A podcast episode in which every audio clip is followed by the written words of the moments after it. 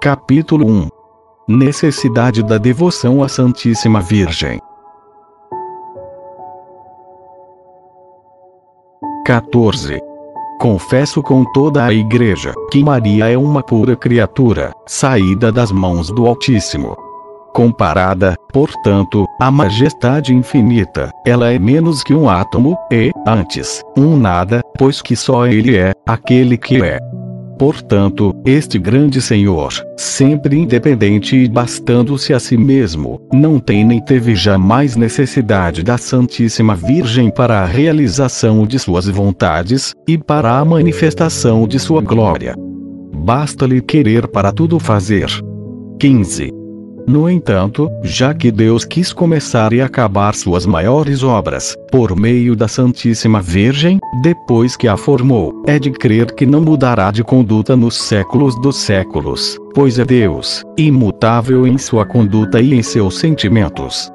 Ainda no capítulo 1, sobre a necessidade da devoção à Santíssima Virgem. Passamos ao artigo 1. Princípios. Primeiro princípio. Deus quis servir-se de Maria na encarnação. 16. Deus Pai só deu ao mundo seu unigênito por Maria.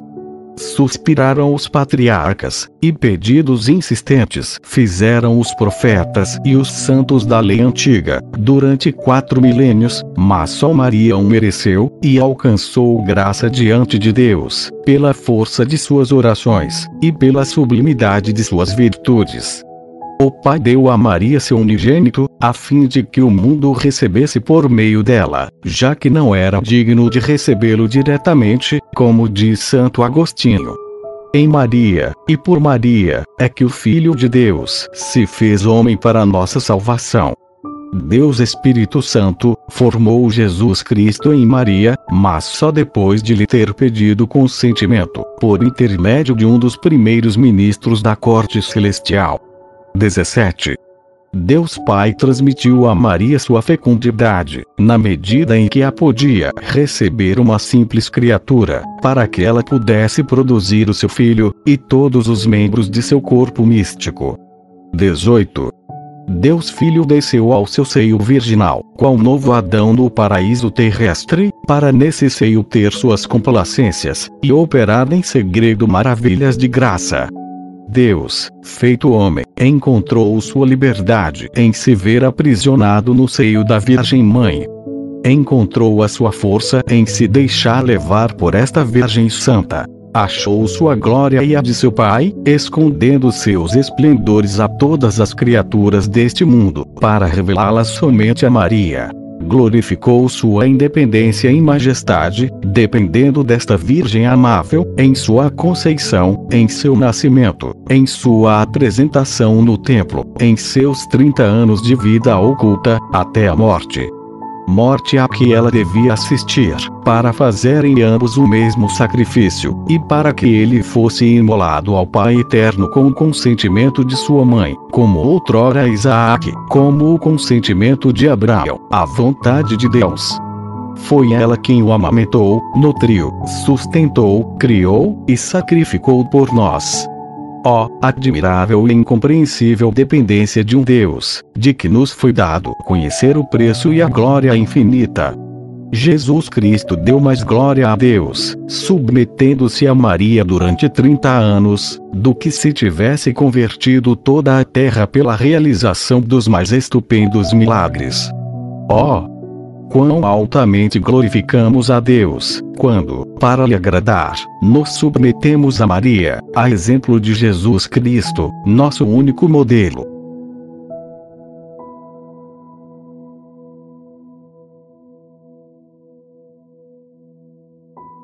Dezenove. Se examinarmos atentamente o resto da vida de Jesus, veremos que foi por Maria que ele quis começar seus milagres pela palavra de Maria, ele santificou São João no seio de Santa Isabel. Assim que as palavras brotaram dos lábios de Maria, João ficou santificado, e foi este seu primeiro e maior milagre, na ordem da graça. Foi pelo humilde pedido de Maria, que ele, nas núpcias de Caná, mudou água em vinho, sendo este seu primeiro milagre, na ordem da natureza. Ele começou e continuou seus milagres por Maria, e por Maria os continuará até o fim dos séculos. 20. O Espírito Santo, que era estéril em Deus, isto é, não produzia outra pessoa divina, tornou-se fecundo em Maria. É com ela, nela, e dela, que ele produziu sua obra-prima, de um Deus feito homem, e que produz todos os dias, até o fim do mundo, os predestinados e os membros do corpo deste chefe adorável. Eis porque, quanto mais, em uma alma, ele encontra Maria, sua querida e inseparável esposa, mais operante e poderoso se torna para produzir Jesus Cristo nessa alma, e essa alma em Jesus Cristo. 21. Não se quer dizer com isto que a Santíssima Virgem dê a fecundidade ao Espírito Santo, como se ele não a tivesse. Sendo Deus, ele possui a fecundidade ou a capacidade de produzir, como o Pai e o Filho. Porém, não transforma essa capacidade em ato, e não gera outra pessoa divina. O que se quer dizer é que o Espírito Santo, por intermédio da Virgem, da qual se quis servir, se bem que não lhe fosse absolutamente necessário, transformou em ato a sua fecundidade, produzindo, nela, e por ela, Jesus Cristo e seus membros. É um mistério da graça inacessível até aos mais sábios e espirituais dentre os cristãos.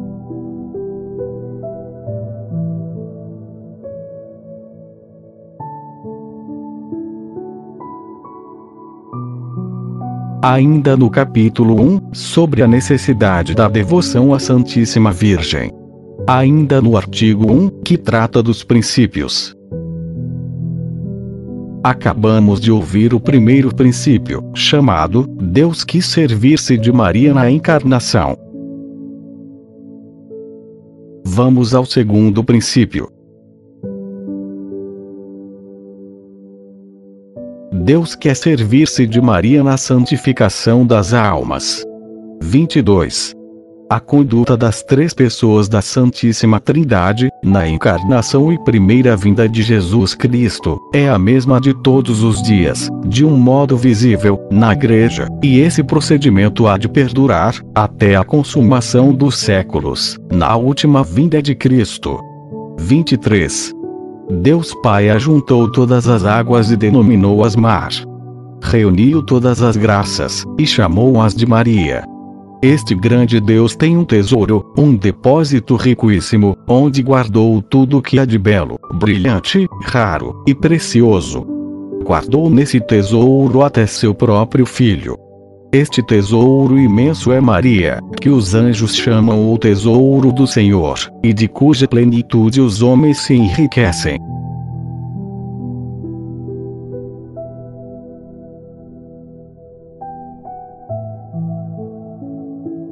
Vinte e quatro. Deus Filho comunicou à sua mãe tudo o que adquiriu por sua vida e morte, seus méritos infinitos e suas virtudes admiráveis fez dela a tesoureira de tudo que seu pai lhe deu em herança. É por ela que ele aplica seus méritos aos membros do corpo místico, que comunica suas virtudes e distribui suas graças. E ela é o canal misterioso, o aqueduto, pelo qual passam abundante e docemente suas misericórdias.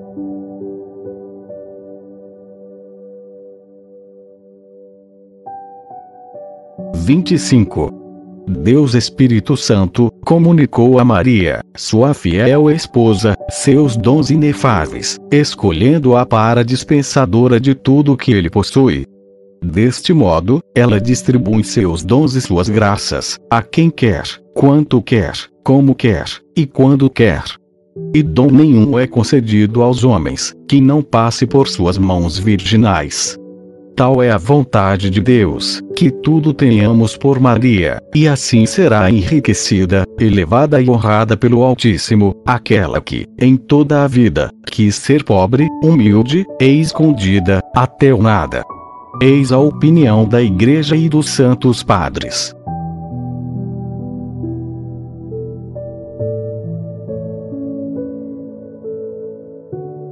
Vinte e seis se eu me dirigisse aos espíritos fortes desta época, tudo isso, que digo simplesmente, poderia prová-lo pela Sagrada Escritura, pelos Santos Padres, citando longas passagens em latim, e aduzindo os mais fortes argumentos, que o Padre Poiré deduz e desenvolve em sua tríplice coroa da Santíssima Virgem. Falo, porém, aos pobres e aos simples, que, por serem de boa vontade, e terem mais fé que a maior parte dos sábios, creem com mais simplicidade e mérito, e, portanto, contento-me de lhes dizer simplesmente a verdade, sem me preocupar em citar todos os textos latinos, embora mencione alguns, mas sem os rebuscar muito. Continuemos. 27 pois que a graça aperfeiçoa a natureza, e a glória aperfeiçoa a graça, é certo que nosso Senhor continua a ser, no céu, tão filho de Maria, como o foi na terra. Por conseguinte, ele conserva a submissão e obediência do mais perfeito dos filhos para com a melhor das mães. Cuidemos, porém, de não atribuir a essa dependência o menor abaixamento ou imperfeição em Jesus Cristo. Maria está infinitamente abaixo de seu filho, que é Deus, e, portanto, não lhe dá ordens, como uma mãe terrestre dá a seu filho. Maria, porque está toda transformada em Deus pela graça e pela glória, que, em Deus, transforma todos os santos, não pede, não quer, não faz a menor coisa contrária à eterna e imutável vontade de Deus. Quando se lê, portanto, nos escritos de São Bernardo, São Bernardino, São Boaventura, e outros, que no céu e na terra, tudo, até próprio Deus, está submisso à Santíssima Virgem, devemos entender que a autoridade que Deus espontaneamente lhe conferiu é tão grande que ela parece ter o mesmo poder que Deus, e que suas preces e pedidos são tão eficazes que se podem tomar como ordens junto de Sua Majestade. Deus não resiste nunca às súplicas de sua mãe, porque ela é sempre humilde e conformada à vontade divina. Se Moisés, pela força de sua oração, conseguiu suspender a cólera de Deus contra os israelitas, e de tal modo que o Altíssimo e infinitamente misericordioso Senhor lhe disse que o deixasse encolerizar-se e punir aquele povo rebelde, o que devemos pensar, com muito mais razão, da prece da humilde Maria, a digna Mãe de Deus, que tem mais poder junto da majestade divina, que as preces e intercessões de todos os anjos e santos do céu e da terra. 28. No céu, Maria dá ordens aos anjos e aos bem-aventurados. Para recompensar sua profunda humildade, Deus lhe deu poder e a missão de povoar de santos os tronos vazios, que os anjos apóstatas abandonaram e perderam por orgulho. E a vontade do Altíssimo, que exalta os humildes, é que o céu, a terra e o inferno se curvem, de bom ou mau grado, às ordens da humilde Maria pois ele a fez soberana do céu e da terra, general de seus exércitos, tesoureira de suas riquezas, dispensadora de suas graças, artífice de suas grandes maravilhas, reparadora do gênero humano, mediadora para os homens, exterminadora dos inimigos de Deus, e a fiel companheira de suas grandezas e de seus triunfos. 29 por meio de Maria, Deus Pai quer que aumente sempre o número de seus filhos, até a consumação dos séculos, e diz a ela estas palavras, do livro do Eclesiástico: Habita em Jacó.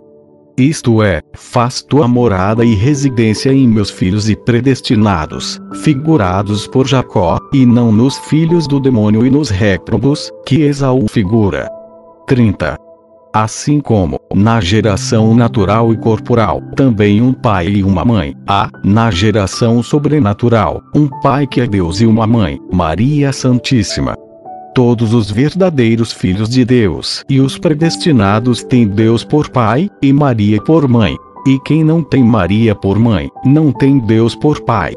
Por isso, os réprobos, os hereges, os cismáticos, que odeiam ou olham com desprezo ou indiferença a Santíssima Virgem, não têm Deus por Pai, ainda que disto se gloriem, pois não têm Maria por mãe. Se eles a tivessem por mãe, haviam de amá-la e honrá-la, como um bom e verdadeiro filho ama e honra naturalmente sua mãe, que lhe deu a vida o sinal mais infalível e inquestionável para distinguir um herege, um cismático, o réprobo, de um predestinado, é que o herege e o réprobo ostentam desprezo e indiferença pela Santíssima Virgem, e buscam por suas palavras e exemplos, abertamente e às escondidas, às vezes sob belos pretextos, diminuir e amesquinhar o culto e o amor a Maria. Não foi nestes que Deus Pai disse a Maria que fizesse sua morada, pois são filhos de Esaú.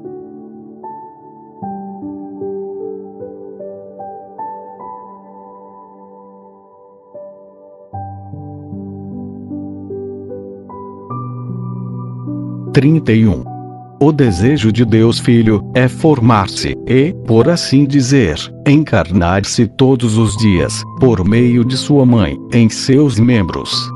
Ele lhe diz, também com as palavras do eclesiástico: Possui tua herança em Israel. Como se dissesse: Deus, meu Pai, deu-me por herança todas as nações da terra, todos os homens, bons e maus, predestinados e réprodos. Eu os conduzirei, uns com a vara de ouro, outros com a vara de ferro. Serei o pai e advogado de uns, o justo vingador para outros, o juiz de todos. Mas vós, minha querida mãe, só tereis por herança e possessão os predestinados, figurados por Israel. Como sua boa mãe, vos lhes dareis a vida, os nutrireis, educareis, e, como sua soberana, os conduzireis, governareis e defendereis.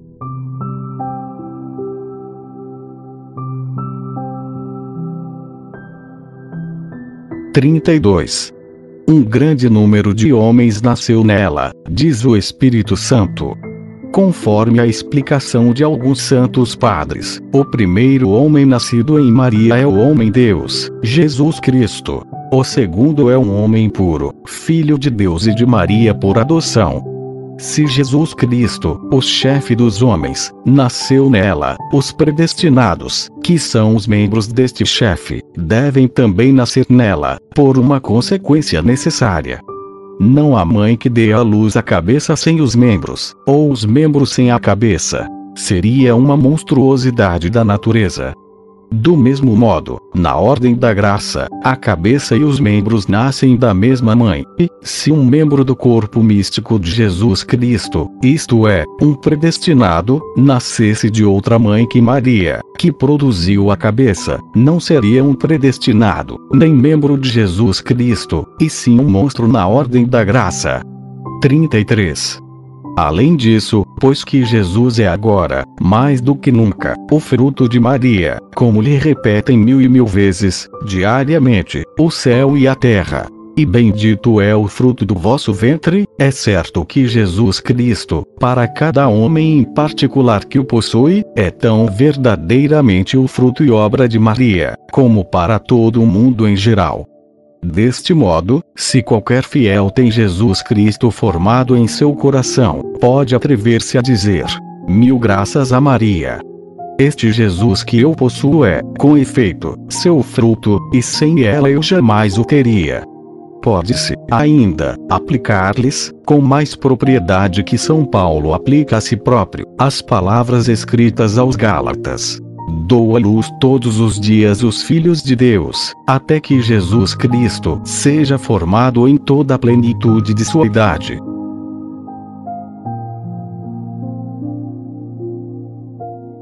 Santo Agostinho, sobrepujando a si mesmo, e tudo o que acabo de dizer, confirma que todos os predestinados, para serem conformes à imagem do Filho de Deus, são, neste mundo, ocultos no seio da Santíssima Virgem, e aí guardados, alimentados, mantidos, e engrandecidos por esta boa mãe, até que ela os dê a glória, depois da morte, que é propriamente o dia de seu nascimento, como qualifica a Igreja a morte dos justos. O mistério de graça, que os réprobos desconhecem, e os predestinados conhecem muito pouco.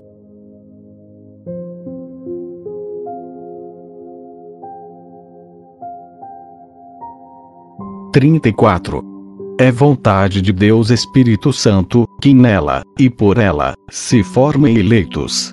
Ele lhe diz ele, também, minha bem-amada e minha esposa, lança em meus eleitos as raízes de todas as virtudes, a fim de que eles cresçam de virtude em virtude, e de graça em graça. Tive tanta complacência em ti, quando vivias na terra, praticando as mais sublimes virtudes, que desejo ainda encontrar-te sobre a terra, sem que deixes de estar no céu. Reproduze-te, portanto, em meus eleitos que eu veja neles, com complacência, as raízes de tua fé invencível, de tua humildade profunda, de tua mortificação universal, de tua oração sublime, de tua caridade ardente, de tua firmíssima esperança, e de todas as tuas virtudes. É sempre a minha esposa tão fiel, tão pura e tão fecunda como nunca que tua fé me dê fiéis, que tua pureza me dê virgens, que tua fecundidade me dê eleitos e templos.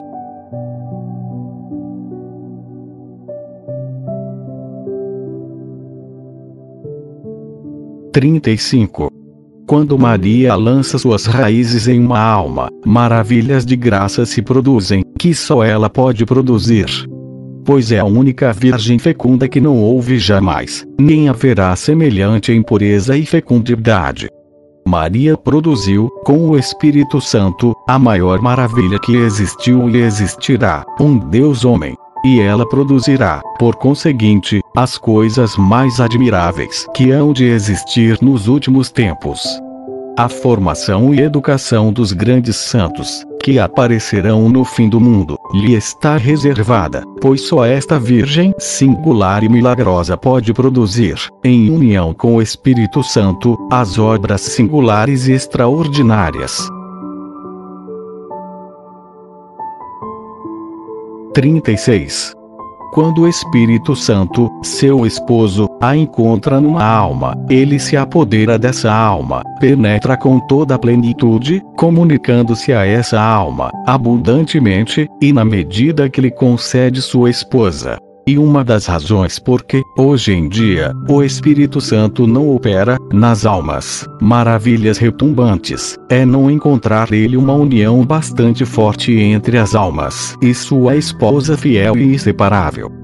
Digo esposa inseparável porque, depois que este amor substancial do Pai e do Filho desposou Maria para produzir Jesus Cristo, o chefe dos eleitos, e Jesus Cristo nos eleitos, nunca a repudiou, pois ela tem sido sempre fiel e fecunda.